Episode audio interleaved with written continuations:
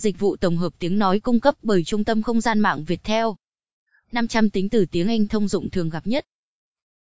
Trong tiếng Anh, tính từ là từ thường bổ trợ cho danh từ hoặc đại từ nhằm trình bày đặc tính của sự vật.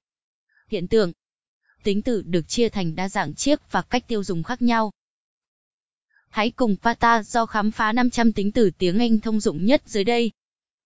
Tính từ tiếng Anh là từ sử dụng để bổ trợ do danh từ. Đại từ. Mục đích là giúp thể hiện đặc tính của sự vật, hiện tượng hoặc con người một cách rõ nhất.